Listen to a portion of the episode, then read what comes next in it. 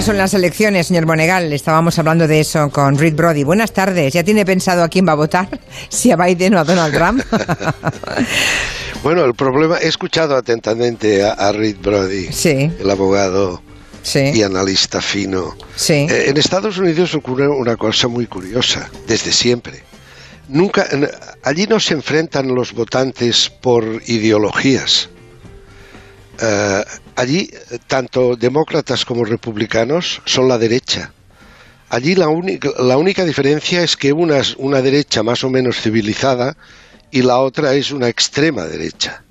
¿Mm? Pero ambos, ambas, ambas opciones no, no es, quiero decir, postulados socialistas contra postulados eh, conservadores o liberales. No, todos son de derechas, ¿no? A, raíz de lo que hablaba usted con el profesor Brody, sí. Em, está colgado en Movistar Plus, y lo recomiendo, un reportaje que acaba de hacer John Sistiaga titulado Estados desunidos. Eh, se ha marchado para allá, se ha marchado para allá el gran routier John Sistiaga y el primer punto donde ha recalado es en San Francisco. Y nada más aterrizar en aquella enorme plaza que hay en San Francisco, que se llama precisamente la Plaza de las Naciones Unidas, se encuentra con una manifestación, doble manifestación, americanos, norteamericanos contra norteamericanos, unos partidarios de Trump y otros contrarios a Trump una manifestación tremenda, unas palizas entre ellos brutales. La policía tuvo que intervenir de manera drástica y en un momento dado se va de la manifestación, se mete en un restaurante muy famoso de San Francisco que se llama John's Grill.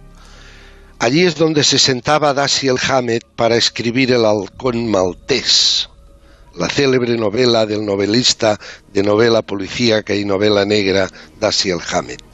Y se sienta en la misma mesa que se sentaba Dashiell Hammett y dice, he visto que la palabra fascista cruzaba la plaza de un lado a otro. Escuche. Es curioso cómo el insulto fascista cruza la calle en ambas direcciones. Los unos se lo llaman a los otros que a su vez devuelven el insulto a los anteriores. Puede, efectivamente, que ninguno de los dos lados sepa realmente qué significa el término. O puede, tristemente, que haya elementos fascistas en ambos lados. Todos gritaban, pero nadie se escuchaba. Era un aquelarre de voces vacías de argumentos, de frases preñadas de desprecio. En esa plaza de San Francisco, la plaza de las Naciones Unidas, no había ni una idea clara de nación, ni desde luego de unión. Estados desunidos, con razón, buscó ese título para el documental. Sí, eso es lo que ha conseguido Trump, que es una originalidad tremenda. Sí. Pero ha conseguido originalidad el país en dos. Y fatalidad, las dos cosas. Y ¿eh? fatalidad. Sí, tremendo. Ha conseguido dividir el país en dos. Y eso es terrible para una nación. Permítame una alegría. Sí, una alegría. Una alegría, hombre. Vamos a la voz, vamos a la voz que está ya quemando las últimas audiciones. Eh, ya sabe que siempre me equivoco, pero no puedo más que apostar por un joven que se llama Alejandro Frey, de Fuerteventura. ¿Usted recuerda aquella canción célebre de los Beatles? Come Together. together. Sí, Pues escuche, escuche.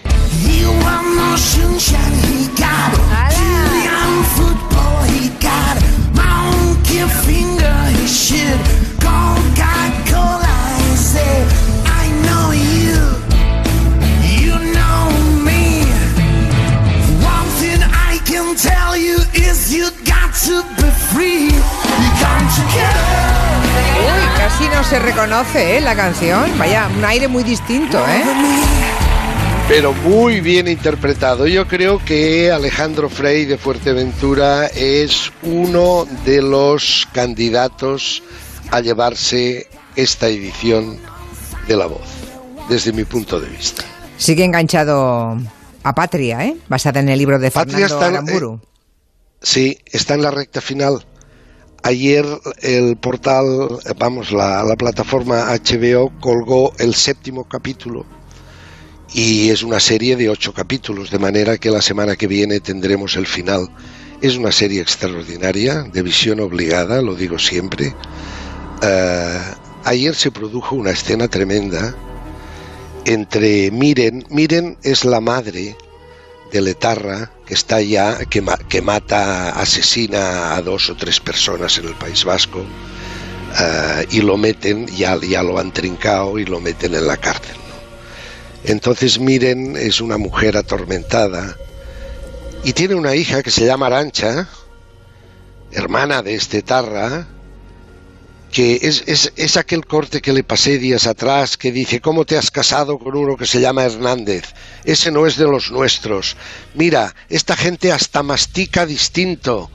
Ese no es vasco. Y vas a tener un hijo que se va a llamar Hernández. Bien, esta hija, Arancha, uh, está con los niños un día en la calle y unos etarras colocan una, un coche bomba o una bomba en algún lugar y matan a un concejal del PP un concejal del PP que les está ayudando. Está ayudando a Arancha, a su marido, porque se ha quedado sin trabajo. Mm. Y entonces eh, Arancha se va a casa, se encuentra con su madre y hay una escena madre-hija tremenda, escuche. Tengo que darte la enhorabuena por lo de esta mañana. Pero ese concejal amigo de tu marido era del PP. Pero tú estás chalada. Era una buena persona y un padre de familia. Era un opresor. Y te recuerdo que tienes un hermano pudriéndose en española por culpa de buenas personas como esas. Mira, tu hijo, del que estás tan orgullosa, ha matado a personas. Por eso está en la cárcel, por terrorista. Te lo digo otra vez, por terrorista. Y no por hablar en euskera como le dijiste, Endica, mentirosa, que eres una mentirosa. ¿Qué tienes que decir tú de mi hijo? ¿Qué tienes que decir? ¿Qué? De un Budari que se ha jugado la vida por Euskal Herria, ¿qué tienes Venga, que decir? Vete y díselo a las víctimas de tu hijo, ¿eh? Explícaselo.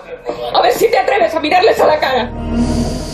Pues no he visto, todavía no he visto ni un solo capítulo, pero se me acaban de poner los pelos de punta, ¿eh? Es una conversación. Recuerdo ese momento del libro de Patria y es, es remueve cualquier conciencia. Impresionante. Mi, mi, hijo es un mi hijo es un Gudari que está dando la vida por Euskal Herria. Y la hija le contesta, tu hijo es un terrorista que ha matado a gente díselo a la familia, a los hijos de los muertos. Sí, sí. Tremendo, es tremenda la intensidad de esta serie. Por cierto, señor Otero, cambio de registro totalmente. Sí, pero, Permítame pero para, una, para poco una- que me está esperando el profesor. Nada, solo una apreciación Dígame. personal. Eh, ¿Cómo está usted de tatuajes? Yo ninguno, gracias. ¿Por qué? ¿En su hermoso cuerpo serrano no florece ninguno? No, no, no, ni, ni uno, ni uno, no. ¿Ni uno? No. Y a mi querida Nuria Torreblanca, o, o tampoco. Nada, nada, estoy aquí limpia. Li- sí, Porque no me decido, Están, ¿eh? están- sí, nada. Vaya, pues entonces tienen que ver este momento de first dates, este, esta, esta Ay, ay, ay. especie de... Sí, sí, sí, tienen que verlo eh, porque está colgado en internet. Eh, tienen que ver ese momento en que una joven deliciosa que se llama Lorena, 18 años, se sienta con un pollastre a comer en el restaurante First Dates y le dice, yo tengo un tatuaje. Y el pollastre dice, ah, sí, dice, ¿dónde, dónde y cómo, qué es? Dice, me he tatuado un váter. ¿Dónde? No sabemos dónde, pero no sabemos dónde. Ya, ya, Espero ya. que próximamente nos lo enseñará. Pero lo del váter me ha llegado al alma. Ya. Es un clásico, ¿eh? Un clásico del tatuaje, Tatuarse ¿no? un váter, eh, eh, Hombre, No. ¿Qué dice señor Monega? Va a ser un clásico tatuarse un... Es una excentricidad, nada de clásico. Por favor, repi- re- re- repase usted la historia del arte. Marcel Duchamp, Bueno, el mingitorio, el urinario que puso en una exposición en, en París Ya, ya. hace exactamente 100 años. bueno, si va a coger el culo y las témporas y comparármelas, pues vale. Pero si no, no, ¿eh? No juego. Yo he visto tatuajes terribles en la tele. Ya. Yo vi un señor un día que llevaba en el pecho tatuado un ataúd. Tremendo. Un Le, le- le- le bajaba desde el gaznate hasta, hasta el final del esternón. Está Un bien. ataúd, tremendo. Polvo Pero eres y en polvo un te váter- convertirás, claro. Un váter también es bonito. Tatuarse un váter me parece... Un váter y un eh, bidet al lado, ¿no? Así dos pequeñitos, muy mono. Y, y un fruto también. Ale, hasta mañana, hasta el miércoles. Adiós. En Onda Cero, Julia